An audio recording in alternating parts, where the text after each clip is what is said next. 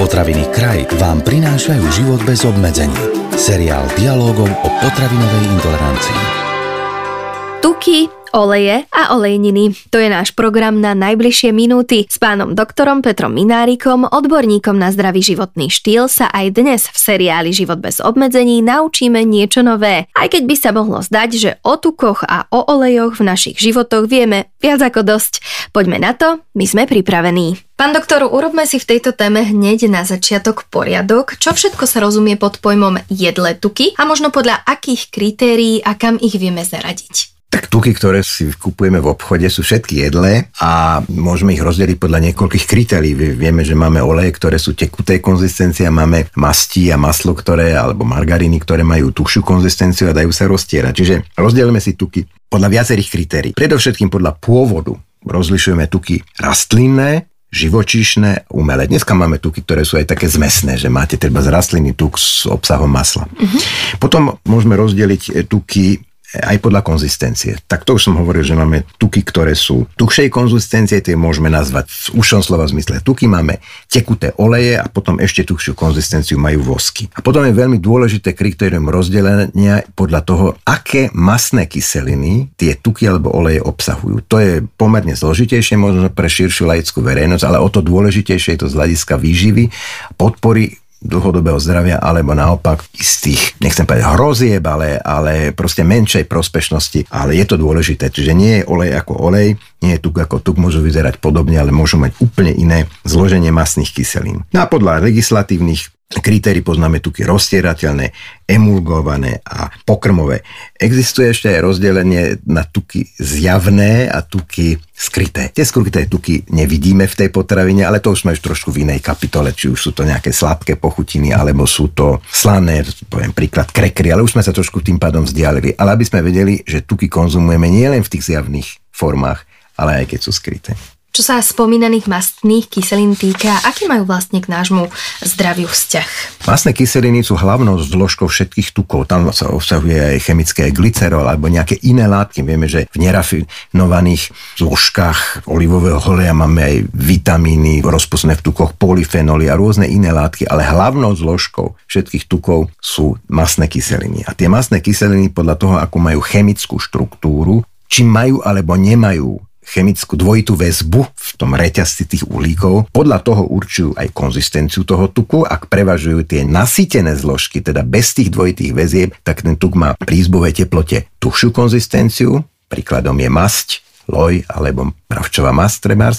Ako náhle je tam prevaha tých nenasýtených masných kyselín, ktoré majú tie dvojité väzby v tých uhlíkových reťazoch, ten tuk sa stáva pri izbovej teplote tekutejším a zaradíme ho medzi oleje. To je v podstate o konzistencii, ale tie masné kyseliny v tej strave, keď sa už zakomponujú, zabudujú do vnútorného metabolizmu našich buniek, buniek našho tela, tak podporujú, zvyšujú alebo nezvyšujú hladinu určitých už našich látok v tele, ktoré učujú už do akej miery budeme alebo nebudeme zdraví. A to je ten tzv. cholesterol. My vieme, že my máme v krvi celkový cholesterol, ale aj tzv. ten LDL, cholesterol, to je ten, ktorý je rizikový, pretože vyššie hladiny LDL cholesterolu zvyšujú riziko aterosklerózy, usadzujú sa v stenách tepien a vlastne po rokoch trvania takejto choroby sa môže tá tepna zúžiť a môže dojsť až k infarktu, teda srdcovému alebo mozgovému. To znamená, toto sa ovplyvňuje okrem genetických dedičných faktorov, ktoré nevieme ovplyvniť aj stravou a tými mastnými kyselinami. Často skloňované sú esenciálne mastné kyseliny omega-6 a omega-3. Čo to slovo omega, pán doktor, doktor vlastne znamená? Ide o masnú kyselinu, ktorá obsahuje viac ako jednu dvojitú väzbu v tom mm-hmm. uhlíkovom reťazci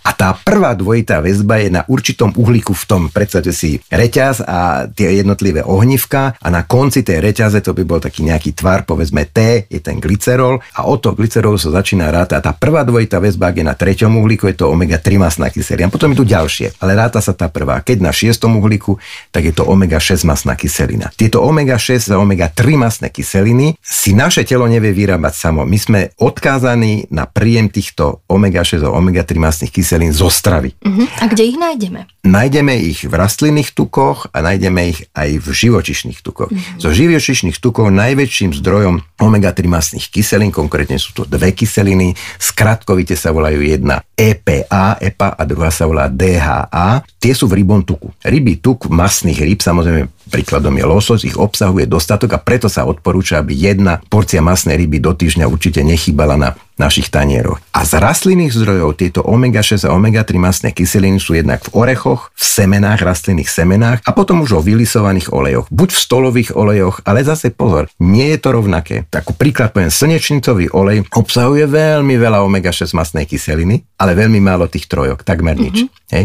Ale keď zoberieme repkový olej, repkový olej obsahuje menej, ale predsa len dostatok omega-6 a k tomu dostatok aj omega-3, čiže aj tam celkom dobrý pomer 3 ku 1 jednej, to znamená, že šestky a trojky sú v repkovom oleji lepšie nejakým spôsobom vykombinované, jak v slnečnicovom oleji.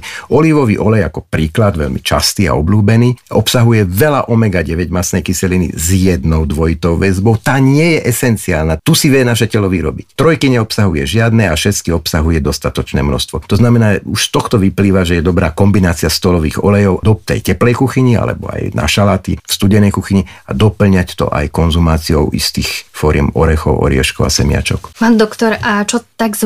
Transmastné kyseliny? Čo by sme o nich mali vedieť? Transmastné kyseliny sú tou najnezdravšou zložkou tuku vôbec uh-huh. a Svetová zdravotnícká organizácia už dávno odporúča, že aby sme v ideálnom prípade ich nekonzumovali vôbec. Ono to nie je možné ich nekonzumovať vôbec. V takom tom druhom porodí sa odporúča, že by nemali kryť viac ako 1% z celodenne prijatej energie v strave, čo je veľmi málo. A tá opatrnosť v konzumácii alebo v príjme tých transmastných kyselín je preto, lebo oni podporujú poruchy metabolizmu tukov, zvyšujú cholesterol ešte oveľa viac než tie nasytené masné kyseliny. Teraz si povieme, a teda vlastne sú tzv. aterogénne, to znamená, že podporujú vznik arteriosklerózy pri dlhodobej konzumácii. V určitom množstve sa tie transmastné kyseliny vyskytujú aj v prírodných tukoch, napríklad v mliečnom tuku alebo v tuku zvierat pre žúvavcov, ale keďže my radíme, aby ľudia konzumovali nízkotučné mliečne výrobky a nízkotučné syry, tak v takom prípade to nie je nejaký dôležitý zdroj. Hlavným zdrojom transmastných kyselín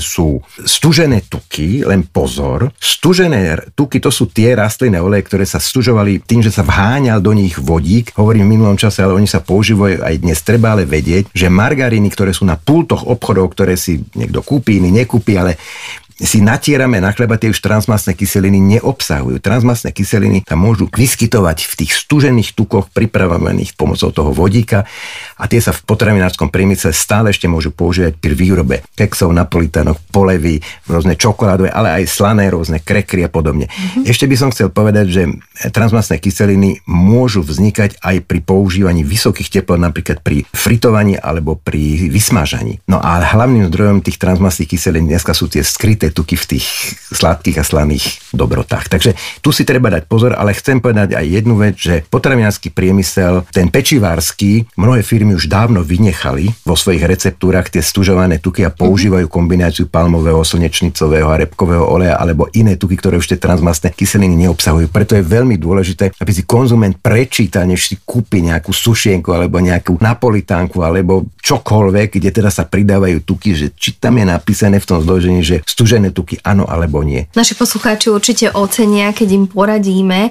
ktorý alebo respektíve aký stolový olej rastlinný je na konzumáciu najvhodnejší z pohľadu zdravia, pretože na výber ich je dosť. Máme slnečnicový, repkový, olivový, kukuričný, sojový. Je, výber je veľký. Je ich výber je pomerne veľký. Teraz nehovoríme o tých špecializovaných mm-hmm. olejoch, ktoré sú také tie vzácnejšie, ako orechový, hroznový a podobne. Hovoríme o tých bežných stolových olejov. Nechceme žiaden ten olej diskriminovať. V podstate podstate nezdravý z týchto rastlinných olejov, ktoré ste spomenuli, nie je ani jeden. Ale vzhľadom na rôzny obsah tých masných kyselín, nebudem teraz opakovať, ktoré obsahujú aké, je výhodné konzumovať treba kombináciu olivového rafinovaného oleja s repkovým bežným rafinovaným olejom na tú teplú, prípravu teplých jedál a zastudená lisovaným olivovým olejom na studenú kuchyňu na tie šalaty. Ten virgin olej, ten panenský olej sa neodporúča, aby sa používal v teplej kuchyni, ale na studenú kuchyňu. Táto kombinácia mne prípada byť taká možno najlepšia, ale pochopiteľne, keď niekto má rád slnečnicový olej alebo sojový olej, tak môže ich striedať. Ale to striedanie tých zdrojov, tých masných kyselín je dobre. Neodporúča sa používať kokosový tuk, niekedy sa on nazýva aj kokosový olej, lebo to je síce rastlinný tuk, ale je najbohatším zdrojom nasýtených masných kyselín vôbec. To je 90 až takmer 100% obsahu sú nasýtené masné kyseliny.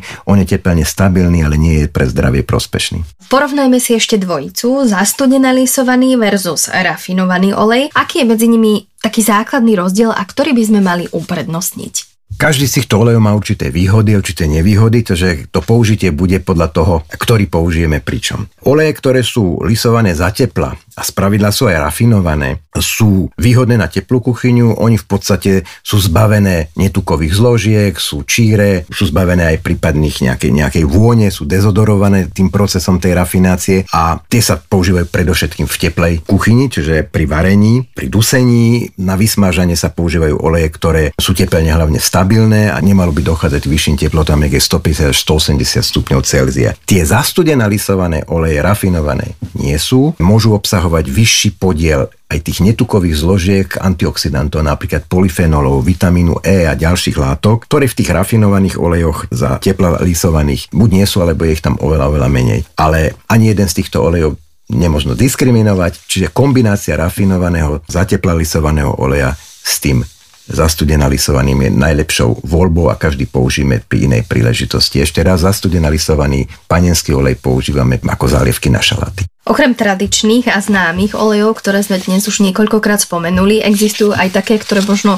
nepoznáme a ktoré sa ale nekonzumujú alebo konzumujú menej často. Čiže je to rýžový, kokosový, z čia semiačok. Je ich viac, pán doktor, týchto olejových vychytávok? Tých vychytávok je veľmi, veľmi veľa. Sú väčšinou podstatne drahšie ako tie bežné stolové oleje, pretože ten výrobný proces je určite náročnejší a majú väčšinou vyšší podiel tých veľmi zdravých zložiek, lenže tie sú tepelne nestabilné a, a labilnejšie, čiže oni sa často musia uchovávať v tmavých nádobkách, v chlade a podobne. A nie sú určené na takú tú úplne bežnú každodennú spotrebu, ale skorej na nejakú osobitnú príležitosť. Spomeniem napríklad tekvicový olej, vieme, že tekvicové ano. polievky sú sezónou záležitosťou, ale väčšina ľudí to má rado, asi to aj zaleje tekvicovým olejom. Určite by som upozornil, že kokosový tuk do tejto skupiny tých zdravie prospešných Nepatrí. olejov by som, by som nedával, však on má aj veľmi hutnú konzistenciu, je teplne stabilný ale nie je vhodný z tých zdravotných dôvodov na, na pravidelné a časté konzumovanie. Ale iné oleje, samozrejme z čia semiačok, olej som nikdy nevidel, ale čia semiačka ako také sú bohatým zdrojom omega-3 masnej kyseliny alfa-linolenovej, podobne ako ľanové semiačka. Preto aj ľanový olej obsahuje až 50% omega-3 masných kyselín, to je až taká funkčná potravina, myslím, že je úplný šampión, zlatá medaila medzi olejmi, ale ešte raz nie je to vhodný olej na bežné použitie, čiže keď niekto si chce dodať extra porciu omega-3 masných kyselín a je treba z vegetariána alebo vegana, nechce jesť ryby, tak ľanový olej alebo ľanové semiačka sú ideálne. Ak ľanové semiačka konzumujeme, mali by sme si ich pomle tesne pred konzumáciou, aby práve pre tú nestabilitu tých esenciálnych omega-3 masných kyselín a skonzumovať to hneď. Ľanový olej treba určite udržiavať v tmavých fľašiach a pokiaľ možno v chlade. Tuky a oleje sú pevnou súčasťou kuchyne naprieč svetom. Treba si len správne vybrať. Snaď sme vám dnes s pánom doktorom Petrom Minárikom, odborníkom na zdravý životný štýl, pomohli zorientovať sa. A ak si radi čítate, dávame vám do pozornosti aj blog k aktuálnej téme. Čo skoro sa počujeme v ďalšej časti seriálu Život bez obmedzení. Tento podcast vám priniesol kraj. Moderné slovenské potraviny.